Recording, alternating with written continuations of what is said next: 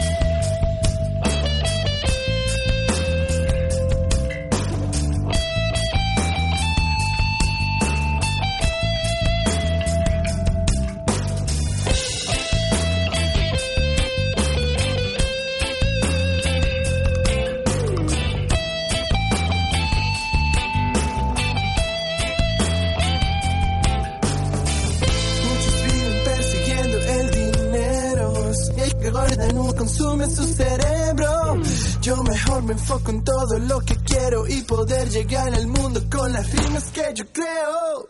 Lo que tengo para ofrecer es una guitarra en la terraza de tu casa, un vinito para llevarte al infinito y un sleeping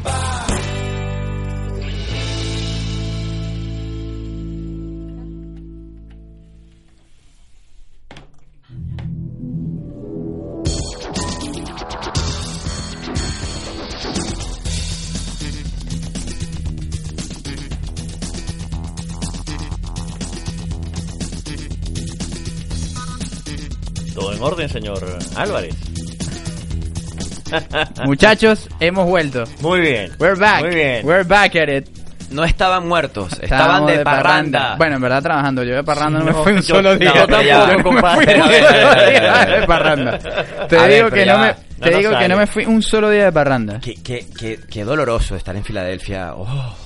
Bueno, mira, todo no, bueno, pero no está trabajando. Cuando me tocó como cuando, pero como cuando me tocó irme en Atlanta. En Atlanta, correcto. O me tocó irme a Cleveland. Correcto. Pero está trabajando. Está trabajando en Cleveland, no tuve pero, un minuto de pero qué dijo, gusto trabajar en eso. Dijo una ah, vez un filósofo eh, cómico venezolano, eh, el Gato Soto, y pensar que por esto me pagan. Es verdad. Bien, es verdad. Presentación formal, señor Daniel. Es así, muchachos, estamos de vuelta en Global Sports por B D M Radio, contenido global para rediseñar tu mente, con Frank Carreño y Lucía Tobar en la dirección, Isabel Hernández en la producción, Pablo García, Juan Carlos Guerrero y quien les habla, Daniel Álvarez Montes. Estamos estrenando, no estudio porque es el mismo, pero es un estudio completamente nuevo. Sí, la mesa, ahora es más grande. La mesa, los equipos, eh, ahora es, es a ver, si antes era espectacular, ahora más todavía. Eh, muy agradecidos, con por supuesto, con, con Lucía y con, con Frank por esto y por la oportunidad nuevamente. Y bueno, contentos de, de estar aquí nuevamente, muchachos, para hacer lo que, lo que nos gusta, que es hablar de deportes. Además, regresamos en un mes en el que hay de todo, porque sigue el béisbol de Grandes Ligas, la, eh, está el vuelvo en las ligas europeas. Eh, mira, rumores van, rumores vienen. No, y, y todo, la Premier League está por cerrar. Sí, cierra, sí, prácticamente. diez días, ¿no? Cierra, no, cierra el mercado de pases el jueves. Ah, no, tres días es la cosa. ¿Tres? Tres exactamente. diez días arranca la Liga Española. Sí, señor. Tres así días. Es. Ay, entonces, ar, mejor, mejor que nunca. Eh, volvemos y con, por supuesto, con, con muchísimo contenido y muchísimo material. Pablito, Juanca, bienvenidos. Bien. Bueno, bastante contento. Estaba aburrido, te lo digo. Todas las noches. Mira, es que yo a veces que... recibía mensajes de Juan Carlos y yo decía, por favor, Juan Carlos, anda a dormir. Mira, tú sabes que era difícil. Mañana, oye, ¿qué tal este prospecto? Anda Mira, a dormir. Tú sabes que era difícil tener que cerrar el día a las siete de la noche, a las seis y media. Sí. Y entonces yo me, me, me, me iba a mi cuarto y... Ajá, ¿y ahora? Juan Carlos se sentía completo. ¿Y ahora? Bueno. Cerrar el día a las siete, a las siete del día, porque de paso con ese sol sí, a las siete de... a las siete todavía sol. Pero bueno, contento de estar aquí, Pablito, ¿cómo estás? Muy bien, muy bien, eh, emocionado de ver todo este despliegue de B D M Radio, agradecido también, por supuesto, con, con Frank, con Lucía, eh, con Isa y con todo el equipo. Acá tenemos cámaras, ahora ahora no pueden sí, portarse ahora... ahora no pueden portarse mal en el corte, ya no pueden decirse las barbaridades que se... No, mentira, mentira por favor. No, yo, la Pero... verdad, porque, a ver, cuando estemos en el corte, en la cámara, no nos van a escuchar. Correcto. Lo que sí es que ahora esto obliga a vestirse bien. Eh, al menos, uh-huh. Exactamente. Es la, uh-huh. la magia de la radio, que, que, sí, ya, que uno, olvi- uno no... Uno ya, no, la radio, no de la magia uh, de la radio. Que la magia de la radio... Que mira, que uno ya. no lo ven, eso es mentira. Cabrón. Y ahora tiene, ahora tiene eso rostro. Se, eso tiene... se acabó, eso es más. Si, Aprovechamos. Si, no, si nos están viendo en este momento, yo estoy el de la derecha, Juan Carlos está en el medio y Pablito está, está por la izquierda. Aprovechamos entonces de eh, también decirles eso, informarles que pueden entrar a b d m radio punto com, ya estamos de estreno con página web. Eh, pueden, bueno, ahí está, está en camino, está encaminada. Pero ya ya nosotros nos dieron permiso de, de, de entrar desde nuestros teléfonos. Por ejemplo. Por ejemplo. O tienes la posibilidad de vernos Correcto. a través del Periscope, del Facebook Live. Exactamente. Pero ya bueno, está muy bueno, adelantada. Ya, ya, está muy ya, adelantada. Ya nos están diciendo por acá desde la alta esfera. Está en pretemporada. Pueden ver el pretemporada. Pueden ver el, el modo beta. Está en su sprint training. Pueden ver, por ejemplo, el, el perfil de Daniel, el perfil de Lucía, el perfil de Pablo, mi perfil, eh, con una pequeña biografía, algunas cositas que... No es el perfil tienen... griego, por si acaso. No, no, no. no, no, no bueno, Juan Carlos bueno. sí tiene. Está bueno. No, de hecho, la foto mía es algo de perfil justamente. Madre y algo mía. Que me gusta bastante, el perfil de cada de cada uno de los talentos e integrantes de B D M Radio, hay un enlace directo a las redes sociales de cada uno, también. Es así. Por si usted quiere tener algún tipo de conversación, algún contacto, lo que sea, también tiene eso. Otra de las cosas nuevas, apenas entras a B D M Radio, eh, encuentras el reproductor, simplemente por ahora, tienes que dar play. Pero y muy pronto ya muy pronto te estaremos pone, encima de ustedes te pone sí bueno, es, una, es una manera un poco coloquial de decirlo, pero sí es, pero es ahí, así, ahí está es así. Lo... y también uh-huh. nos pueden ver, como ustedes decían, uh-huh. nos pueden ver en la página web en B D M Radio, y también nos pueden ver en Facebook Live y YouTube T V. Exactamente. Periscope, así se llaman, ¿no? Periscope, y Periscope también, también. Eh, comentó Frank ahorita. Así que ahora sí estamos por todas partes. Sí. Esto, eh, esto, esto era lo que estábamos esperando desde hace tiempo. De verdad que esto era lo que se apuntaba. Y, y bueno, se, se está haciendo realidad. Todo eh, con pasos firmes y creciendo, sobre todo. Muchachos, eh, un pequeño recuento para arrancar el programa del día de hoy. Eh, bueno, han pasado bastantes eh, días, quince aproximadamente, unos quince, casi veinte días. Unas tres semanas, sí. Y la M L B, que es con lo que vamos a empezar a hablar del día de hoy, las grandes ligas que arden.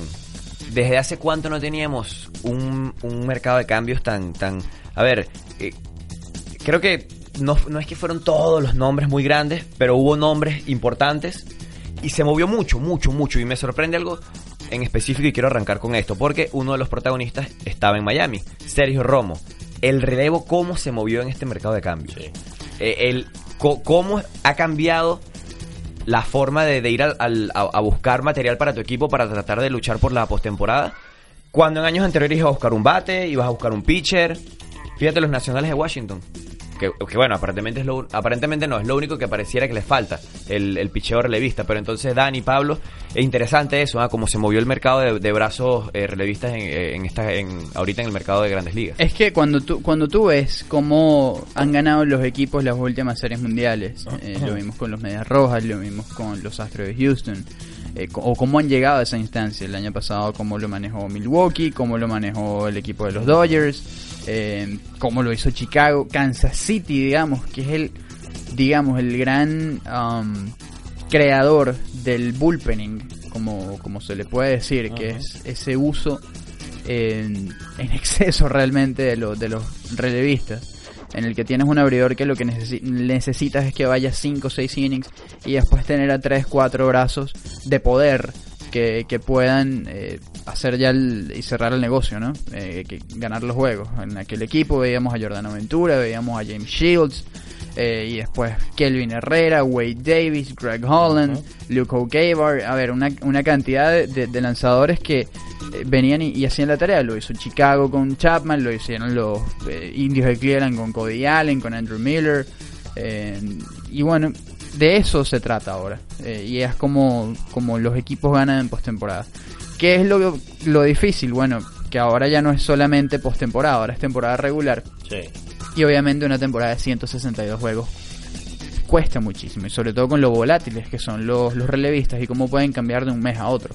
Eh, vemos casos, un pitcher que puede ganar relevista del mes, Eh, puede estar impecable. Sí. Harling García tuvo veinte juegos seguidos sin... Ahorita tiene sin una, rancha, una racha muy buena Harling García. Tuvo una, una racha de veinte juegos seguidos sin permitir una carrera, en, y en todo el mes de julio no le dieron ni foul. Primer, primera actuación en agosto ya tenía dos honrones encima. Y es que hay varios lanzadores así. Por ejemplo, este muchacho que tenía muy buena valoración en San Francisco, de Stratton, que está ahorita sí. con Pittsburgh. Correcto. Ayer le hicieron dos, tres carreras, pero tenía, ¿cuántas? doce, tres entradas consecutivas ahí, sin ahí, recibir ahí nada. El, ahí está el tema. Entonces, por eso que, que valen tanto los, los relevistas, y sobre todo los pitchers que sean duraderos. Ahora, y además, están valiendo en dinero ahora, los relevistas. Además, también tienes que agregarle que está el tema del, um, del opener. Entonces, sí. está ese lanzador que necesitas es que te... te enfrente lo que llaman eh, one time through the order, uh-huh. o sea, una vez al, al todo el orden, lanza sí, tres, tres innings, innings si acaso. dos innings, y después ahí se acaba, y después necesitas a otro lanzador que te pueda dar cinco o seis, pero ya ya ya es completamente distinta la, la situación. Por eso es que se mueve tanto con, con los relevistas.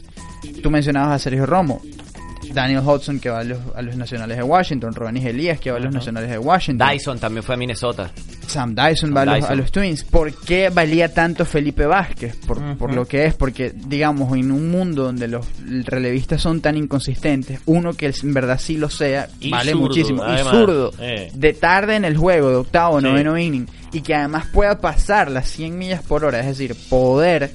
Vale, por supuesto. Y, creo, y además controlable. Y creo que esto es y, lo otro que empieza. Ahora, si los equipos pudieran tener a puros novatos, novatos, novatos, pero sí. con talento y seis años más de control, lo, si lo pueden sí, hacer. Y yo creo que Felipe Vázquez es el único cerrador de los equipos que no son de la élite que alcance ese nivel, que se puede parar al lado de Chapman, de Jansen, de Kimbrel, que todos han tenido problemas este año, todos. Sí. Ninguno se salvó este año. A ver, eh, Shane Green, no, ya, lo, que, ya, lo, ya le dieron su, Shane, primer, ya Green ya le dieron le su primera salida. Cuatro carreras apenas en casi tres meses de, de temporada. Y le dieron ayer. Tiene cuatro en dos tercios con... con, es que, con en dos innings, perdón, con los bravos. Es que lo, es lo que lo, yo, yo lo colocaba en mi Twitter y lo hablaba con Daniel la semana pasada. Ojo, el tema de, de venir a cerrar de Detroit a cerrar en partidos que, que claro. de verdad... O con sea, verdadera eh, presión. A, a mí eso no yo me gusta. Yo voy a Garrett Cooper dándole un gran slam en el noveno inning. a, a mí eso no me gusta de, de cerrar con, con comités o con el, con el relevista que tú mejor tengas. Mira, no me gusta porque cerrar un partido es, es matar, es, es, es, es terminar lo que ya empezaste. Sí, tienes que tener un especialista, un tipo esto, que, yo que estoy de acuerdo contigo. Y yo, en, a eso. y yo esto lo refuerzo sí. con yo, yo yo esto lo refuerzo mucho con no precisamente un beisbolista, con un tenista. Un señor que es perfecto, pero le ha costado mucho ese detalle en su carrera, cerrar partidos, a Roger Federer. los partidos duros, las finales, esos partidos contra atletas top, a él le han costado siempre, entonces se hace en yo el, hago, hay cosas que nunca cambian, en algún momento iba a salir no no no no pero yo siempre yo siempre yo lo estoy, he comparado, a mí me estoy, llama la atención, a mí me llama la atención, él, a mí, me, a mí siempre me ha llamado la atención. Usted está esperando para cerrar el juego. Y yo siempre he querido hacer, a mí siempre me ha gustado esa comparación porque me llama mucho la atención. Si al mejor tenista de la historia le ha costado eso, imagínate un cerrador en, en el en el béisbol. Claro, claro. Ahora, eh, fíjense, muchachos, dentro de todo esta este nuevo trend de, de buscar relevo y de tener, digamos, más brazos para, eh, eh, digamos, eh, los innings finales, sexto, séptimo, octavo, noveno. Houston termina haciendo lo, in, lo, lo opuesto, agarra al que posiblemente era el mejor de los eh, brazos eh, abridores disponibles, y termina armando otra vez un equipo que tiene toda la cara de contendiente, que tiene muchas posibilidades de, de estar al menos en la en la serie de campeonato de la Liga Americana. Eh, digo, sí, por no, en este momento está enfrentando el comodín. Por no llevarlo más allá. Y, y, y ese y ese trío eh, con, con que conforman eh, Zach Greinke, eh, Justin Verlander, candidatazo número uno a Cy Young de, de la Liga Americana, y eh, además Cole. Eh, Garrett Cole, mano, eso es un equipo al que ahí no vas a necesitar posiblemente del, del de este comité o de este o de estos brazos, porque tienes sí, tres hay, que te van a dar al fíjate, menos seis o siete fíjate, buenos fíjate fines. Que hay una cosa que ocurre con los Medias Rojas de Boston. Mucha gente dice, no, pero es que el bullpen, no, pero es que no firmaron a Kimbrel, no, pero es que no firmaron a... Está bien, es verdad, el bullpen ha fallado. ¿Qué ocurre Con, con todo esto? Que el año pasado Sale garantizaba seis innings, uh-huh. Rick Porcello garantizaba seis uh-huh. innings, seis siete. Lo mismo con David Price, lo mismo con Nathan Eovaldi, lo mismo con el que sea que lanzara de quinto. ¿Qué pasa con los Medias Rojas este año? Que ni Sale, ni Porcello, ni Price, ni Eovaldi, ninguno. Ni ninguno que se para en la lomita te garantiza cinco. Mérete, Price ha sido el cinco. Único medio decente. Ex- y, y es, eso es y muy eso, okay. de, de decir sí, es complicado. Okay, complicado. Porque ha tenido, no, porque uno podía esperar una buena temporada de David Price. No por nada es el regreso del año actual en la Liga Americana. Exacto. Pero, a ver, ya tenía dificultades Price. Y cuando dependes de un hombre que ya está... no van en el pico de su carrera, ese no, tipo pasó hace tiempo ya. Ya empezó la curva, exactamente, en la que empiezas a descender. Cuesta muchísimo más. Entonces no es solamente el bullpen, es verdad, pero el bullpen de Boston no estaba así al principio del año. Exacto. Matt Barnes estaba bien, Ryan Brazier estaba bien, Workman, Brandon, Work, bien. Brandon Workman se ha mantenido. ¿Qué pasa? Eso pela, desgasta y desgasta mm, muchísimo y mm, estamos mm, en agosto. Mm. El gran problema de Boston está en en qué? Bueno, en que no haces los cambios. ¿Y por qué no haces los cambios? Bueno, no haces los cambios porque no tienes material para cambiar. Pero exactamente, porque, porque, tiene, no, porque le entregaron un montón de cosas. Lo que eh, dijo Dombro también. Claro, pero es que Dombrowski está haciendo lo más... No, in... no, no, claro, él, él fue ver, sincero. Mira, no, ver, aquí no hay nada en que una, hacer. En una, obviamente cae pesado, pero yo prefiero tener a Dombrowski diciéndome eso y realmente saber, bueno, es verdad, a... Jeffrey Loria entregando hasta lo que no tiene por a Andrew Cashner. Y Boston veces. Tiene a Andrew Cashner. Está padeciendo lo mismo. Entonces, sí, ahí, es, es ahí es donde está el gran problema. Eso es verdad porque... Y Boston, Boston, disculpa, Boston tiene uno de los peores, peores sistemas de granjas en todo el béisbol. Ahora, ¿por qué lo tiene? Bueno, antes tenían de los mejores, porque sacaban y sacaban peloteros como petróleo. Pero que entregaron. Pero entregaron todo. Sí, entregaron Y entregaron todo. todo y entregaste todo y ganaste una serie mundial. Sí, sí, ya claro. Hiciste la tarea. Ahora viene otra vez. Por eso es que es tan difícil repetir un título en el Y ojo que el principal lanzador que trajiste para ese título de serie mundial, lo que entregaste hasta ahora, uno no ha debutado porque eh, no eh, tiene el problema de la Tommy John. No, debutó, eh, pero lanzó muy poco. Exacto. No, no, lanzó, eh, no lanzó tanto. Eh, corrijo. Michael Kopech. Eh, co- correcto. Y el otro es Moncada, que ha venido mejorando. Este año es muy buen año. Ha venido mejorando, pero debe seguir. Debe no, claro, seguir. Debe claro. seguir. Porque pero, Moncada, la gente por se des- pero la gente se desespera con Moncada, y Moncada tiene veintitrés años, veintidós años. Es un niño, es un Yo niño. Yo no entiendo cuál es el desespero. No, Moncada. Moncada tiene veintitrés años. Sí. Es muy joven todavía. Pasa que también lo que y... se entregó por él, a lo mejor la gente claro, quiere, lógicamente, la gente quiere respuesta inmediata. Lógicamente, pero bien para los Medias Blancas, sí, porque sí, no iban sí, a conseguir sí. algo mejor. Un paquete así, se hablaba de que un paquete así podía recibir Miami en caso de que no hubiera pasado la, la, la tragedia que, que todos sabemos que ocurrió. Pero... La, la, esto es lo que pasa. Las esperanzas de los White Sox en esa rotación. No, por supuesto. Lo que, que sí. pueden tener en tres años. No, tres, por, su, por, su, tres. por supuesto que sí. Sobre todo porque ahora yo creo que van a salir de, de José Abreu. No, no veo cómo lo, lo vayan a firmar sí, nuevamente. Por un tema, por un tema sí. de edad.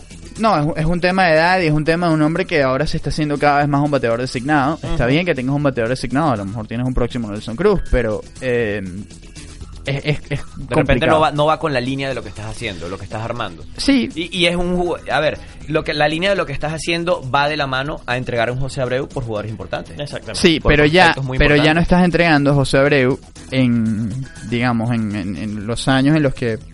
En su prime. En, en su prime. No lo estás entregando con veintidós años. Sí, de repente, y con un contrato... A ver, a ver de repente, ¿no? de repente sí. eh, como bateador pase lo que acaba de decir Daniel, se convierta en un Nelson Cruz. Pero Nelson Cruz, recordemos que no defiende. Sí, por lo mismo te estoy diciendo, ya, ya Nelson Cruz ya, por eso, por ya eso, no juega a los jardines, ya eso, Nelson sí. Cruz es D H. Se cito lo que dice Daniel. Y listo. Condicionado, correcto. Por eso cito lo que dice Daniel de Nelson Cruz, quedas condicionado. Condicionado ahora, y debes vender cuando puedas. Ahora, ¿cómo quedan, digamos, para... para para todos acá en la mesa, cómo ven, digamos, cómo vemos los eh, los emparejamientos, los pronósticos de cara a lo que viene en, en la temporada? Son los últimos dos meses de la campaña y después de estos cambios hay equipos que eso, se meten otra vez en la pelea, eh, equipos como por ejemplo eh, que parecía que eran vendedores hasta última hora de repente se volvieron compradores, como el caso de los, los Mets de Nueva York, que por una racha de seis o siete partidos se ilusionan y creen que pueden otra vez eh, eh, atacar. Yo no, o, yo, Arizona yo, no, yo, no, yo no entendí que hizo, yo, que hizo yo Nueva York. Lo, yo tampoco lo entendí, ojo, pero tiro el, el tema a la mesa justamente para, para hablar de eso. Y sobre todo cómo vemos que queda conformado esto, porque, a ver, hay equipos como Atlanta que uno sabe que más o menos va a estar ahí.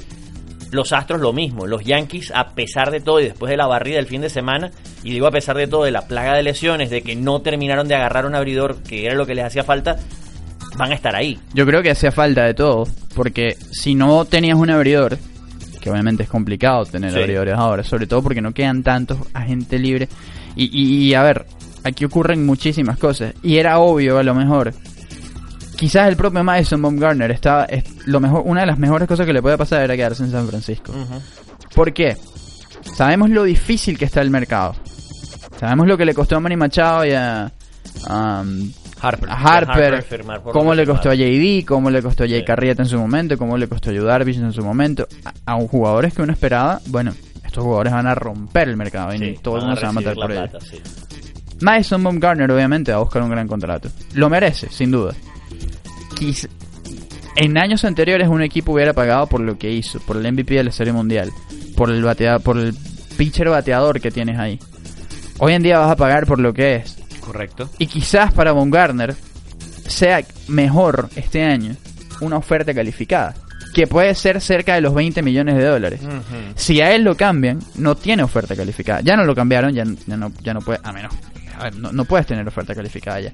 Que eso era algo que también ocurría en el pasado, que hay jugadores que no pueden recibir esa oferta calificada, que es de un año nada más, es verdad, pero son casi veinte millones de dólares. Mira, eh, obtienes, obtienes el salario que quieres por no un año, quisieran? Que lo quisieras por cinco años. Ok, pero lo tienes, pero lo tienes en uno. Exactamente, un ¿cuántos no quisieran una oferta calificada? Y, y por eso tenía la lista del no trade clause, y eso también a lo mejor pudo, pudo condicionar las cosas, porque esas cosas también hay que tomarlas en cuenta. También lo mismo el, del tope salarial, que digamos no es un tope salarial, pero es el, el impuesto del balance competitivo, el, el C B T, el C B T, que es lo que antes era el, el llamado impuesto de lujo. Entonces son, son muchas cosas que entran aquí, y por eso es que los Yankees tampoco se comprometen del todo, eh, Boston no se compromete del todo, los Dodgers no se comprometen del todo. Exacto. Y ahora es, bueno, lo que tengo, confiar, incluso, confiar incluso, también en lo que tiene. Incluso mira lo de los Dodgers, y lo puedo poner de ejemplo junto con lo de los Nacionales de Washington. Dejamos ir a, a Bryce Harper en el caso de los de los Nacionales. Bueno, no es que lo dejan ir, pero a ver, no pusimos más dinero que otros. Uh-huh. Y en el caso bueno, de los Dodgers, lo y en el caso o sea, de, lo deja pasar. En el caso de los Dodgers, a ver, era el escenario ideal para Bryce Harper ir a, a los Dodgers. Pero eh, no termina yendo ya a los Dodgers, al igual que, eh, que Washington. No hacen esa super oferta por ellos, y mírenlos donde están ahorita. Están, mu- están mucho mejor que, que el mismo equipo de Filadelfia. Ahora, hablando de, de este eh, mercado de cambios, que Pablo preguntaba sobre los equipos, cómo quedaron. Yo creo, no sé si es el, el gran ganador de la liga, pero creo que hay un gran ganador y se llama Arizona. A mí me gusta lo que hizo Arizona. A mí también. S- salen del contrato grande, hermano. Ese señor se tenía que ir. No, sí, teníamos, no, no teníamos nada que hacer con Greinke. No había, no había cómo. No había y lo hicieron nada que también, hacer. Lo hicieron, lo hicieron también ya al, al tú cambiar a Paul Goldschmidt y al no renovar a, a Patrick Corbin. Ese era el mensaje. Ya tú sabías cuál era. Sí, ese era el mensaje. Y te digo, Arizona tiene uno de los mejores sistemas que hay. En y ahora tienen prospectos tienen jugadores que rinden de poco precio. Y ahora trajiste a Gallen, que, que eh, ha, lo ha hecho muy bien. Yo no te va a ayudar ahorita. Tan optimista en Gallen. Mira, no, pero es que Gallen, de repente Gallen no te ayude, de repente Gallen no va a hacer lo que se pensaba, porque no, en los reportes de, es que, de prospecto es que, no es que, era. Es que qué pensabas. Pero es que eso, pero, pero, es, que, es que ahí está el tema. Ahí está el tema. Lo hablamos acá. Es que piensas. Lo hablamos acá. ¿Cuál era el estatus de prospecto? Y yo te lo dije porque Gallen, gran temporada en ligas menores, espectacular. Ajá. Uh-huh. Caleb Joseph también está batiendo temporada, una barbaridad en ligas menores. Correcto. Who's Caleb Joseph? Exacto. O, exactamente. Los números de ligas menores no cuentan. No, no es que no cuenten, pero no son del todo. Mira este ejemplo que puso Michael Hill. Jazz Chisholm, el que adquieren, bateaba dos cero cuatro con Arizona. Jazz tiene, según lo que nos dijo Michael Hill, el perfil que tenía Didi Gregorius en los Arizona Diamondbacks. ¿Quién es Didi Gregorius? Uno de los mejores shortstop de todo el béisbol. Uh-huh. Del cuidado, si no, top cinco. Exactamente. Puede estar. Puede estar. Sin duda que puede estar. Si ya Jason me hubiera estado batiendo trescientos, los no, Marlins no, no, no, no, no tienen que entregar a Zac Gallen. Los Marlins tienen que entregar a Isan Díaz. A Isan Díaz. Uh-huh. A Isan Díaz. Tienen que entregar a, uno, a un gran prospecto. Claro, lo de Gallen me refiero que, como ya ha venido lanzando bien estas ocho o siete aperturas que tiene, va a ayudar a Arizona en este mes y medio, que de dos meses de temporada. Si pero un jugador con esas herramientas batea, va a ayudar ahorita, batea trescientos, ahorita, se convierte en Wander Franco, se convierte en Gavin Lux, se convierte en Dustin May. Todos preguntan por todos ellos, pero te, tra- te trancan el teléfono. Y eso fue lo que explicaba. Uh-huh. ¿Ibas a decir algo, Pablo? No, no, pero, pero exacto. Le, lo va a ayudar eh, ahorita, ahorita. No, sin duda ya, ahorita, ya mismo. Pero ya, para pelear el cupo en la postemporada, que, el, que, es que a eso es a lo que me refiero. A eso no, es, no, no, yo, no, yo no, creo que ellos no, ellos no, además yo, están, no, yo no lo veo. Segundo comodín. Están a dos y medio. Pero salir de Greinke, mm, porque ese dos por y medio, porque ese dos y Tra, medio trajeron, ellos trajeron a Gallen y a Mike Leake. Y a Mike Leake. Pero ese que, dos y medio, pero ese dos y medio, pero es que un dos y medio medio mentiroso, engaña. Exacto, usted tira la muestra y obviamente se hace un y no partido. Es para ahora, y no es para ahora, y salir de contratos, claro, te permite es, te permite una flexibilidad para después ser más agresivo. Y, es que, y, es que y Arizona eso, tiene con qué. Y Arizona... Uh-huh. No, no, exacto. exacto. Ellos, tienen, ellos han trabajado muy bien en su departamento de, de reclutamiento, de scouting últimamente. Lo han renovado. Tienen muchos scouts jóvenes. De hecho, el scout más joven de todo el béisbol está ahí. Tiene veintitrés años, se llama Jacob Frisaro, es el hijo de Joe. Eh, y han hecho un trabajo impresionante en todo el país y en Latinoamérica también. Lo están, lo están haciendo. De hecho... Hace poco en, tuvimos en el, en el podcast a um, eh, Francisco Cartaya, que está, uh-huh, trabajando con, con los cascabeles de, de Arizona. Y precisamente él trabaja en el área de Latinoamérica. Arizona lo hizo bien, va a estar muy bien en el futuro. Pero entregaron a alguien, a Jazz Chisholm, que yo creo que a la larga, esto es una proyección y, y es una opinión personal. Obviamente sí, las opiniones, exacto, son personales. Sí, una, una opinión, digamos. Eh, sí. Pero es la, la manera en la que yo lo veo. Jazz Chisholm a la larga puede causar un mayor impacto en el terreno que lo que puede causar los Zac Gallen desde el montículo. Ahora, sí, es que tú bien lo decías desde hace tiempo. Para tú, para tú ser un pitcher, el, con las características de Gallen, que no es tan alto, que no es tan corpulento, no tiene una recta poderosa, tiene un muy buen cambio de velocidad, eso sí, pero no tiene un gran picheo quebrado. Y él tiene que ahora trabajar en esto, desarrollarlo, que lo ha hecho bien Arizona. Por cierto, tienen a alguien como... Eh, Coordin- es una especie de coordinador de picheo y asistente de, de los lanzadores del, del, de todo el equipo. Se llama Dan Herron. Oh. Es una locura. Ese no sabe lo que está haciendo Dan Herron, pero lo está haciendo muy bien. Y esa puede ser la ventaja para Zac Gallen. Aún así, Zac Gallen sigue para mí siendo un lanzador tres cuatro. Jazz, Jazz Chisholm puede ser uno de los mejores cinco shortstop de todo el béisbol. Sí, sí, la proyección, eh, lo decía, Hill lo dijo muy bien en la entrevista, ese día lo explicó, le preguntaron por el promedio, recuerdo, eh, muchas cosas y, y, y bien, fue fue bastante claro. Y tú fuiste también hace unos meses acá, claro, eh, los Marlins tienen seis, siete brazos jóvenes y quizás el que menos tenía estatus de prospecto era Gallen. Era uno de los que menos lo tenía. Por eso el cambio también. O sea, el estado, el estatus de Gallen ni cerca con Sánchez, ni cerca. ¿Y ahora qué viene? Ahora que viene, bueno. Salieron de Trevor Richards y de Nick Anderson. ¡Qué negocio tan bueno! ¿Por qué? Hermano. Oiga esto. ¡Qué negocio García tan bueno de señor, los Marlins! Y señor Guerrero. Nick Anderson era un jugador que fue adquirido en la regla cinco. veintiocho uh-huh. años. Bueno, volátil. Uh-huh. Apenas se está mojando los pies en Grandes Ligas. Trevor Richards hace tres años estaba en una liga independiente. Uh-huh. En, en, la, en el área de Wisconsin y, y San Luis. Que tú por eso hayas sacado a uno de los mejores ocho outfielders de todo el sistema de ligas menores, a uno de los bateadores zurdos con más poder en todo el sistema de ligas menores, y a un relevista que a usted le encanta como Ryan Stanek. Es un negoción tremendo. Que es Stanek el otro año, el otro año cualquier equipo te lo quita. Y no tiene que quitarlo, pero tampoco Ryan Stanek no, no, sigue siendo puede... joven y lanzando cien millas por hora. Claro, ¿para puede... qué? Para traer es... más prospectos. No, pero es no... A ver, es que va a haber un momento, va a haber que, un momento exacto, en el que no puedes reciclar. Es que ya no tiene que parar, exacto. Es que, a ver, y, si lo... y vas a empezar a competir. No, exactamente. Ya, tú, ya para el año que viene tú tienes que empezar a competir. Okay. Y para dos mil veintiuno tú tienes que estar metido en la pelea por la postemporada. Mm. Bueno, ahorita también hay algo con, con todos los novatos o muchos novatos que están subiendo a grandes ligas, y le va a pasar a los Marlins en esto que están haciendo ahorita. Eh, casi, suben casi listos, compiten ahí de una vez. Chris Bryant, Ronald Acuña. Eso es lo que, eh, claro, eso es lo que ellos están buscando. Y, y por eso, y por eso, Juanca. De, de prospectos muy altos, pero, pero los jóvenes ya llegan compitiendo. Y por eso, Juanca, es que no hay que apurarse. Por eso había que esperar el momento ideal para subir a Isan Díaz. Por y, eso es y, que hay que esperar el momento ideal para subir a Monte Harrison. Uh-huh. Yo los voy a ser completamente sincero. Hay, no tiene ha perdido la esperanza. No tiene yo tiré la toalla con Brinson. Ha perdido la fe. Yo tiré mira, la toalla con Brinson. Yo no, es que, mucho, yo, no es que le tenga, yo no es que le tenga tanta fe, pero el hombre volvió a bater en triple A. Bueno. Una ¿Cuántos han bateado en triple A? ¿Cuántos han bateado? Sí, ¿cuántos han bateado en triple A? Austin Lin bateó trescientos ochenta en triple A. Claro, ¿cuántos han bateado en triple A? Una cosa es triple A, otra cosa es las grandes ligas. Es lo que te digo. El hombre tiene algo. ¿Qué pasa con los jugadores de los Rockies? Yo no le tengo fe. Usted sabe que no, yo no, ¿qué pasa, no con los, ¿qué pasa con los jugadores de los Rockies? Salen de, del okay, castillo y salen no de Coors Field. ¿Tú sabes dónde jugaba Louis Brinson en triple A? En Colorado Springs. no, ya. no le creo. ¿Usted sabe por qué esos números están tan inflados? Porque Lo que está haciendo que es veintiuno es una proeza. Porque él está en Colorado Springs también. Pero en Colorado Springs los números son es como si fuera una levadura. Sí. Pa, se levanta, ¿verdad?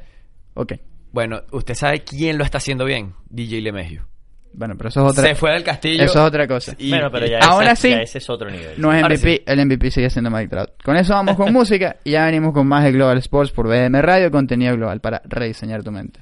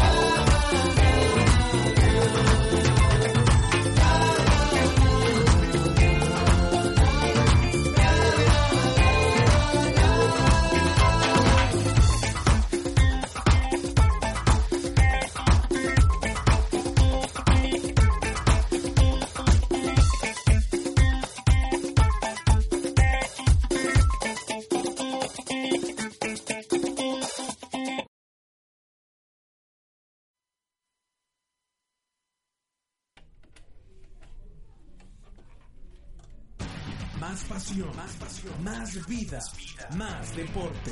Más deporte. Global Sports.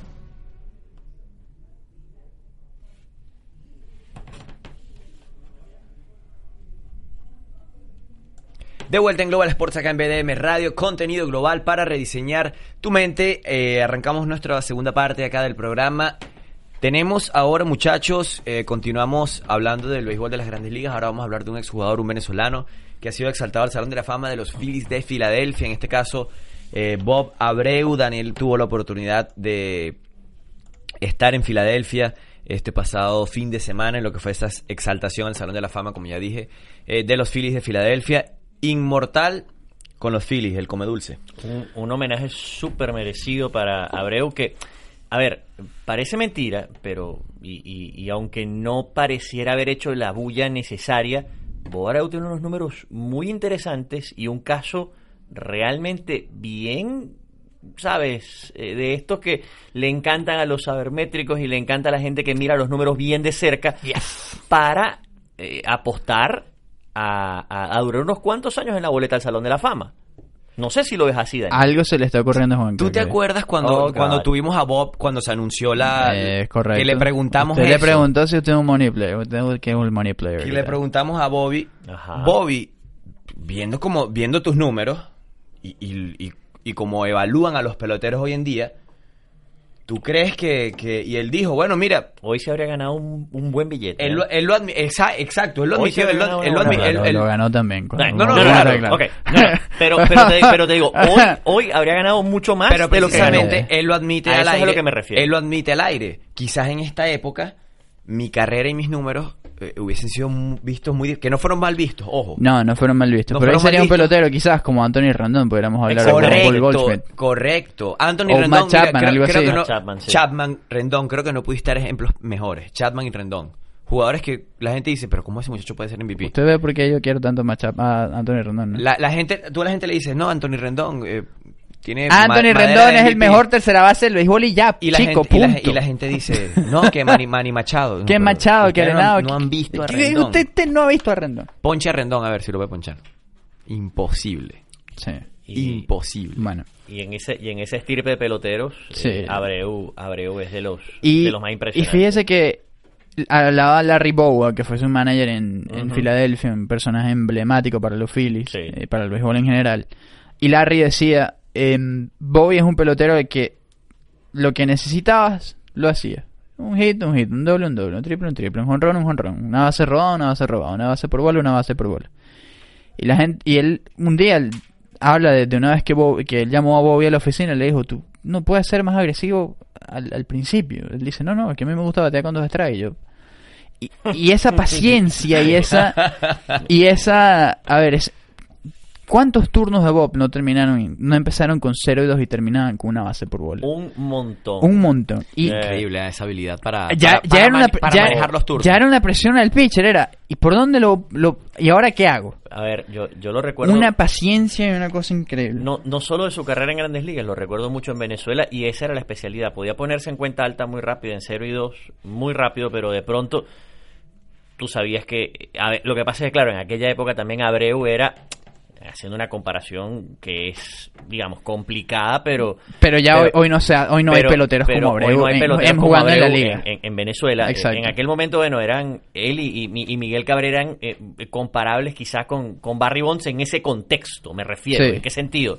Eh, eran los peloteros a los que era imposible hacerles out, prácticamente. Entonces, o el pitcher terminaba dándole el boleto o sabías que iba a darte una tabla y que te iba a, a, a complicar la vida. O la, la media temporada, la temporada que jugó Altuve con Magallanes también. ¿Cuántos hits, Antes de, ¿cuántos de, de hits de jugar? no tuvo? No, quizás no de, dejó de tener Bob por agarrar más sí. a ese por bola. Bueno, uno, eh, eh, bueno y, hay uno al que le critican también eso ahorita en la actualidad, al mismo Mike Trout.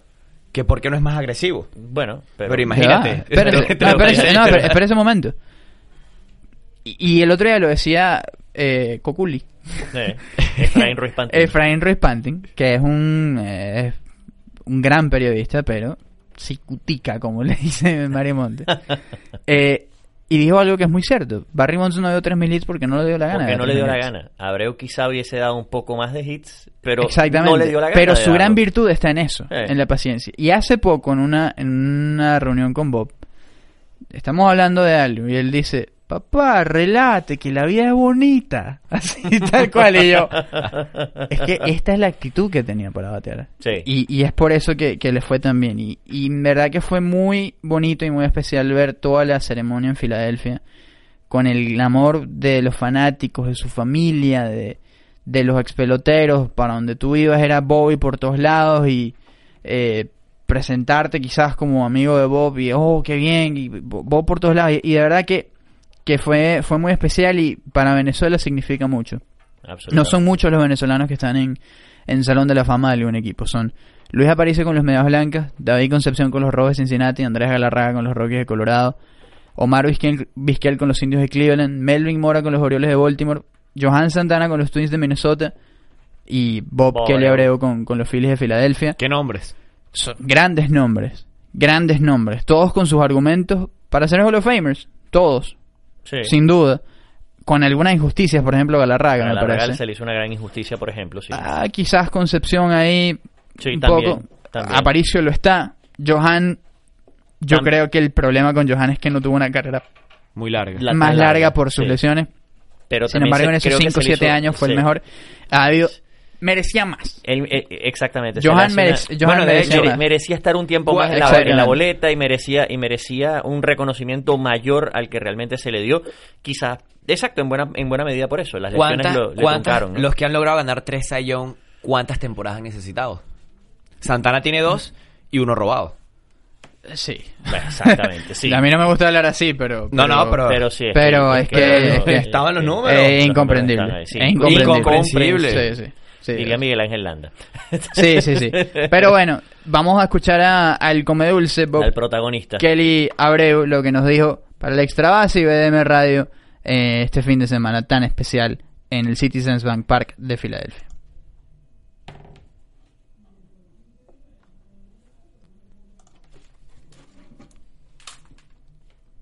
Bien, estamos resolviendo un detallito técnico, pero ya lo vamos a escuchar. Eh, vamos a tener a Bob Abreu acá con nosotros. Otro personaje que estaba por ahí. No, no hablamos con él del todo.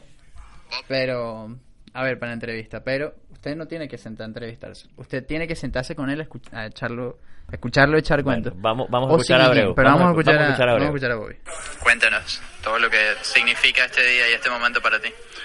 Mira, contento, orgulloso, ¿verdad? Que por este homenaje del de, de Wall of Fame, ser eh, hoy en día un inmortal para... Eh, la ciudad de Filadelfia, el equipo de Filadelfia, un equipo con mucha tradición, donde han pasado grandes peloteros y, bueno, ser parte del número sesenta y cinco, si no me equivoco, eh, y el primer venezolano en lograrlo. De verdad que me siento muy orgulloso, muy contento por todo esto que me está pasando y, y bueno, darle gracias a Dios en todos estos momentos. Y cuando ves lo, cómo te recibe el público y sobre todo también ver que no, no solamente la mayoría de los fanáticos de los Phillies, sino...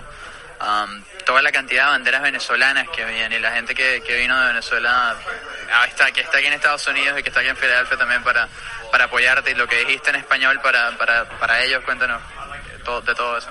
Bueno, mira, eh, mi gente latina, mi gente de Venezuela tenían que escuchar algunas palabras de, de todo, de cómo me siento, de, de decirles el apoyo que me han brindado, me, me brindaron en, todo, eh, en toda mi carrera.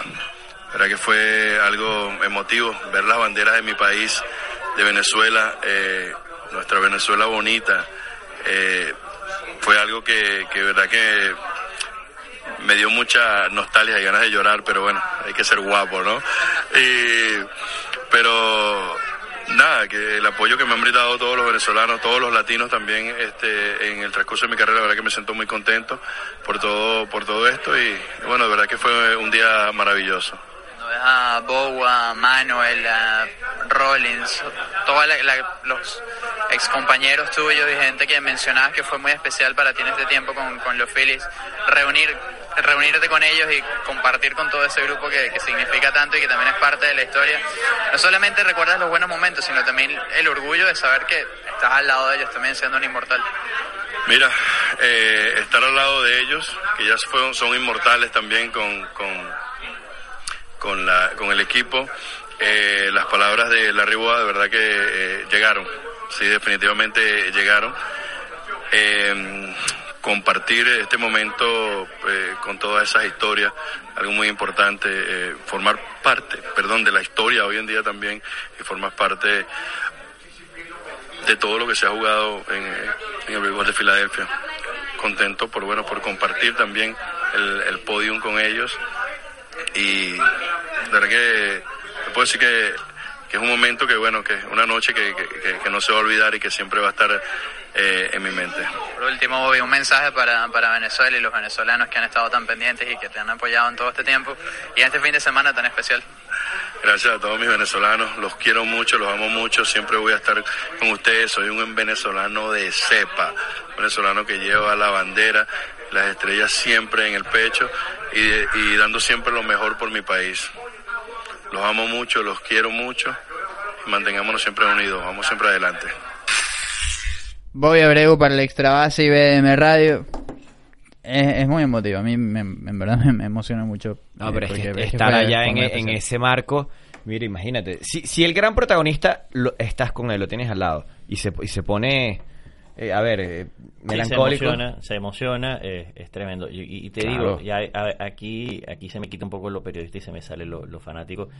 Porque hay, más, más que como fanático, creo que como venezolano, ¿no? Sí, no, pero a ver, como venezolano y como fanático además. Eh, y, y te lo digo, y te lo digo por, obviamente, eh, yo crecí de alguna manera. A mí, a mí me pasó un episodio con, con, con Bob y, y recuerdo y recuerdo justamente el sábado que estaba justamente en medio de la, de la ceremonia, lo recordaba con, con, con René Rincón, eh, el día que Bob Abreu fue eh, director por un día del, del diario Líder. Oh, claro que sí.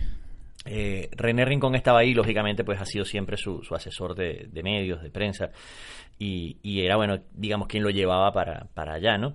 Eh, a mí me tocó trabajar en Líder ese día. Yo era el, el pasante de más eh, deportes en aquel momento. Y yo veía a Abreu sentado en la mesa, revisando las páginas, haciendo las tareas que en aquel momento le correspondían a Antonio Guerra, que en paz descanse. Y Guerra, muy jocoso él y, y siempre siendo tan tan alegre, echándole broma y le decía, no, mira, pero mira esto acá, revisa aquí. Entonces, bueno, siempre todo en esa en esa tónica tan alegre. Y yo veía a, a Abreu y recordaba o me retrotraía a, qué sé yo, hacía cinco o seis años atrás, cuando era apenas un fanático más, ni pensaba siquiera en la posibilidad de, de, de, de vivir de, de esto, ¿no? De tener esto como carrera. Y, y veía era a, a Bob Abreu en el estadio como, como un caraquista más. Y, y, y con aquella admiración, aquel respeto. Y René Rincón me veía la cara y me decía, pero chamo, tú estás bien, te pasa algo. Y, y era lo que, lo que me pasaba era que yo no salía de mi asombro y de mi, y de mi shock por, por estar en ese momento. Y lógicamente, ver la evolución, la carrera entera de, de esta generación de peloteros, no solo Abreu, eh, de esa generación de peloteros donde estaban Richard Hidalgo, por ejemplo. Eh, Picos el pro- muy altos en algunos. El propio Johan Santana, casos, que, es un, eh, que es un poco posterior, va un poco después, pero, pero, pero también entra en esa, en esa, en esa, en esa rueda. Maglio Ordóñez, eh, cuando uno los mira, Melvin Mora, Carlos Guillén, Carlos Guillén y uno, Víctor uno, Martínez. Uno los mira a todos y dice, caramba, qué, qué equipo, pedazo de generación teníamos, qué equipazo el de el del Clásico Mundial aquel de dos mil seis. Del dos mil seis e incluso el de dos mil nueve, que también es muy estuvo similar, cerca, en verdad, estuvo, estuvo bastante muy, cerca. muy cerca de, de llegar a, a, a esa final. Y, y bueno, eh, el tiempo no pasa en mano y uno también se emociona, lógicamente. Ya, insisto, quitándose la, la chapa de periodista y, y siendo apelando más al lado sentimental, ¿no? Al lado al lado del fanático, al final de cuentas uno entra por eh, entra por, entra a este oficio es por eso, ¿no? Pero es que también eh, este tipo de, de, de, de cosas, exaltaciones a salones de la fama, okay, hay un trabajo periodístico, pero pero yo creo que ya esto es muy, muy sentimental. Sí, claro. Ya esto, no, a, sí. a, a pesar de que tiene trabajo, no, y, eh, ya es algo muy, ¿sabes? Eh, mezcla mucho los sentimientos, lo como, bonito de una carrera. Como eh, venezolano, ese, el ese, premio. Ese muchacho de Turmero que, que jamás se, se pudo haber imaginado que, que iba a llegar eh, tan lejos, pues ver su nombre en una placa eh, entre los peloteros memorables, inmortales del equipo con el que más eh, jugó en Grandes Ligas, tiene un mérito tremendo. Y ya después, insisto, que su nombre vaya a estar a partir del año que viene, creo por un buen tiempo, por la forma como se analiza el juego ahora, en la boleta al Salón de la Fama, ojalá le dé. Yo espero que sí. Pero, a ver, uno siempre tiene que mirar esto con, con cierto con cierta mesura. No, hay que estar claro porque... Pero, no, porque es, es, uh, porque sí, porque, es complicado. A ver, increíble lo difícil que es. No, y, y sobre todo porque hay varios nombres en la papeleta que... No, y, sobre, y, y a ver, pareciera que en ciertos renglones le faltan algunos no, números... Si, sin duda. Sobre todo, bueno, jonrones hace de repente, poco Hace poco yo hablaba sí. con, con Clark Spencer en, en febrero, antes de su retiro de, del... De, la escritura, ¿no? Como uh-huh. de, de escritor de, de béisbol que trabajaba para el, para el Miami Herald. Y Clark decía que top of his mind. O sea, de, la, de sí. una no se le ocurre a Abreu como, como Hall of Famer. Y yo le digo, ¿por qué? Me dice, bueno, compáralo con Vladi, compáralo con Sosa, compáralo con Ichiro. Y tú ves los premios. Parte de la generación. La manera en la que dominaron, cómo lideraron. Y, y tiene toda la razón Clark. Claro. Uh-huh. Y son argumentos completamente válidos. Eh... Que uno dirá, bueno, ¿por qué este este no está y, y ganó no ganó esto? ¿O por qué este que al, ganó tanto no, no está ahí? Y, ¿sabes? Son, son varias cosas. Pero sí es verdad que ahora hay un cambio generacional. Eh, que los escritores son más jóvenes también. Y que toman mucho en cuenta esto. Y que, que se, hay se muchos escritores manera, que, claro. que quizás no son tan jóvenes, pero que... Eh, toman en cuenta estas estas métricas, ¿no? Bill James, Bill James no es un escritor, pero él es un gran, eh, digamos, uno de los que más ha hecho campaña por por el Come Dulce. Entonces tiene tiene un caso interesante. Ahora viene la parte de, bueno, moverse, aparecer más en los estadios. Es bueno que esto haya pasado porque uh-huh. lo pone en el mapa otra vez.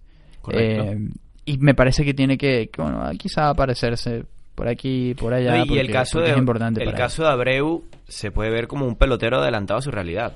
Porque esta, este tipo de peloteros tan completos, ahorita es casi que el prototipo de cómo formarlos en las menores. Sí. Porque ahorita ya ahorita es común ver jugadores que batean, corren, defienden. Fíjate, está, cu, está Acuña, sí. está Acuña, está Yelich.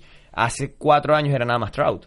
Sí, por eso, peloteros de cinco herramientas que además parece que lo pudieran es, hacer todo y el, todo lo hacen fácil. Es ¿no? el prototipo de, de pelotero que se está armando hoy en día. Mookie Betts, eh, hay muchos, hay muchos. Y, y de verdad que esto está haciendo la liga muy, muy, muy... Eh, mucho más competitiva. Eh, sí, y eso, esa es la, eso, corre, correcto, bien Pablo, competitiva. Eh, eh, vemos muchos equipos metidos en la pelea del comodín a esta fecha. Es verdad, alarguemos sesenta días más, ok, dos, eh, los dos meses que quedan. Algunos se quedarán en el camino, como por ejemplo Arizona, que yo lo mencioné hace rato. Pero pero eh, la gran cantidad de, de, de, de peloteros buenos que hay está siendo esto muy competitivo. Y el tema de los relevistas, el tema de, lo, de cómo usar los brazos, el juego se está emparejando de una manera increíble. Sí, eso, eso es importante. Eh, para cerrar con lo de Bob, bueno, por supuesto agradecido con él por la por la oportunidad. Claro. Y, y bueno, fin de semana súper especial. Me gustó mucho ver cómo había fanáticos, eh, cómo había fanáticos esperando. A ver, ellos estaban en una suite uh-huh. que era... Um, suite de, de Hall of Famers, se llama así, Hall of Fame, Hall okay. of Fame Suite. Hall of Fame Suite. Y esa suite es para, bueno, están los Hall of Famers de los Phillies. No hay no hay duda. Y había unos tensa barrera ahí que separaban a las personas de, digamos, esa esa sala, eh, y había como una especie de pasillo y tú había yo vi gente ahí que entré en el primer inning, antes del primer inning y era el noveno inning y todavía siguen ahí. Esa gente no, no pagó una entrada para ver el juego. Esa gente pagó una entrada para ver qué pelotero le da autógrafo. Y ahí estaba Charlie Manuel, ahí estaba Larry Bowa, Chase Utley, Ryan Howard, Shane Victorino, Jimmy Rollins, Bobby Abreu, Brad Nitz, Jason Worth. Todas esas figuras estaban ahí. Entonces, obviamente eso, eso emocionaba, ¿no? Verlo, claro. verlo ahí. Estaba Ozzy Guillén, que yo lo mencionaba, fue una sorpresa, Ozzy. Lo invitaron los Phillies a, a que se apareciera. Además, ay, a la casualidad no. que Ozzy está trabajando con N B C en, en Chicago, okay. como analista de pre y post game de los de los Medias Blancas, y, y él dice, me vienen a tocar con esto. Ozzy siendo Ozzy. Ozzy siendo Ozzy. Ozzy siendo Ozzy. Que bueno, si yo les cuento, imagínense. No, Pero, no, no, sí. Pero en verdad que fue muy emotivo. Y cuéntame la calidad gastronómica de Filadelfia. El estadio. Eso es para otro programa. Eso es para otro programa. Ya para otro programa. Yo muchacho. mejor. Eh, no, no nos vamos, déjelo así. Nos déjelo vamos. así. Nos vamos. Nos vamos, que nos están haciendo señas. Pablo García, Juan Carlos Guerrero, por supuesto, bajo la dirección de Lucía Tobar con Frank Carreño y la producción de Isabel Hernández, Daniel Álvarez, quien les habló. Nos encontramos mañana a siete y media de la noche por B D M Radio, contenido global para rediseñar tu mente. Disfruta de lo mejor del deporte dentro y fuera de la cancha. Vive la adrenalina y la emoción de las diferentes disciplinas, porque el deporte es para todos. Esto fue Global Sports con Juan Carlos Guerrero, Pablo García y Daniel Álvarez. Global Sports, más pasión.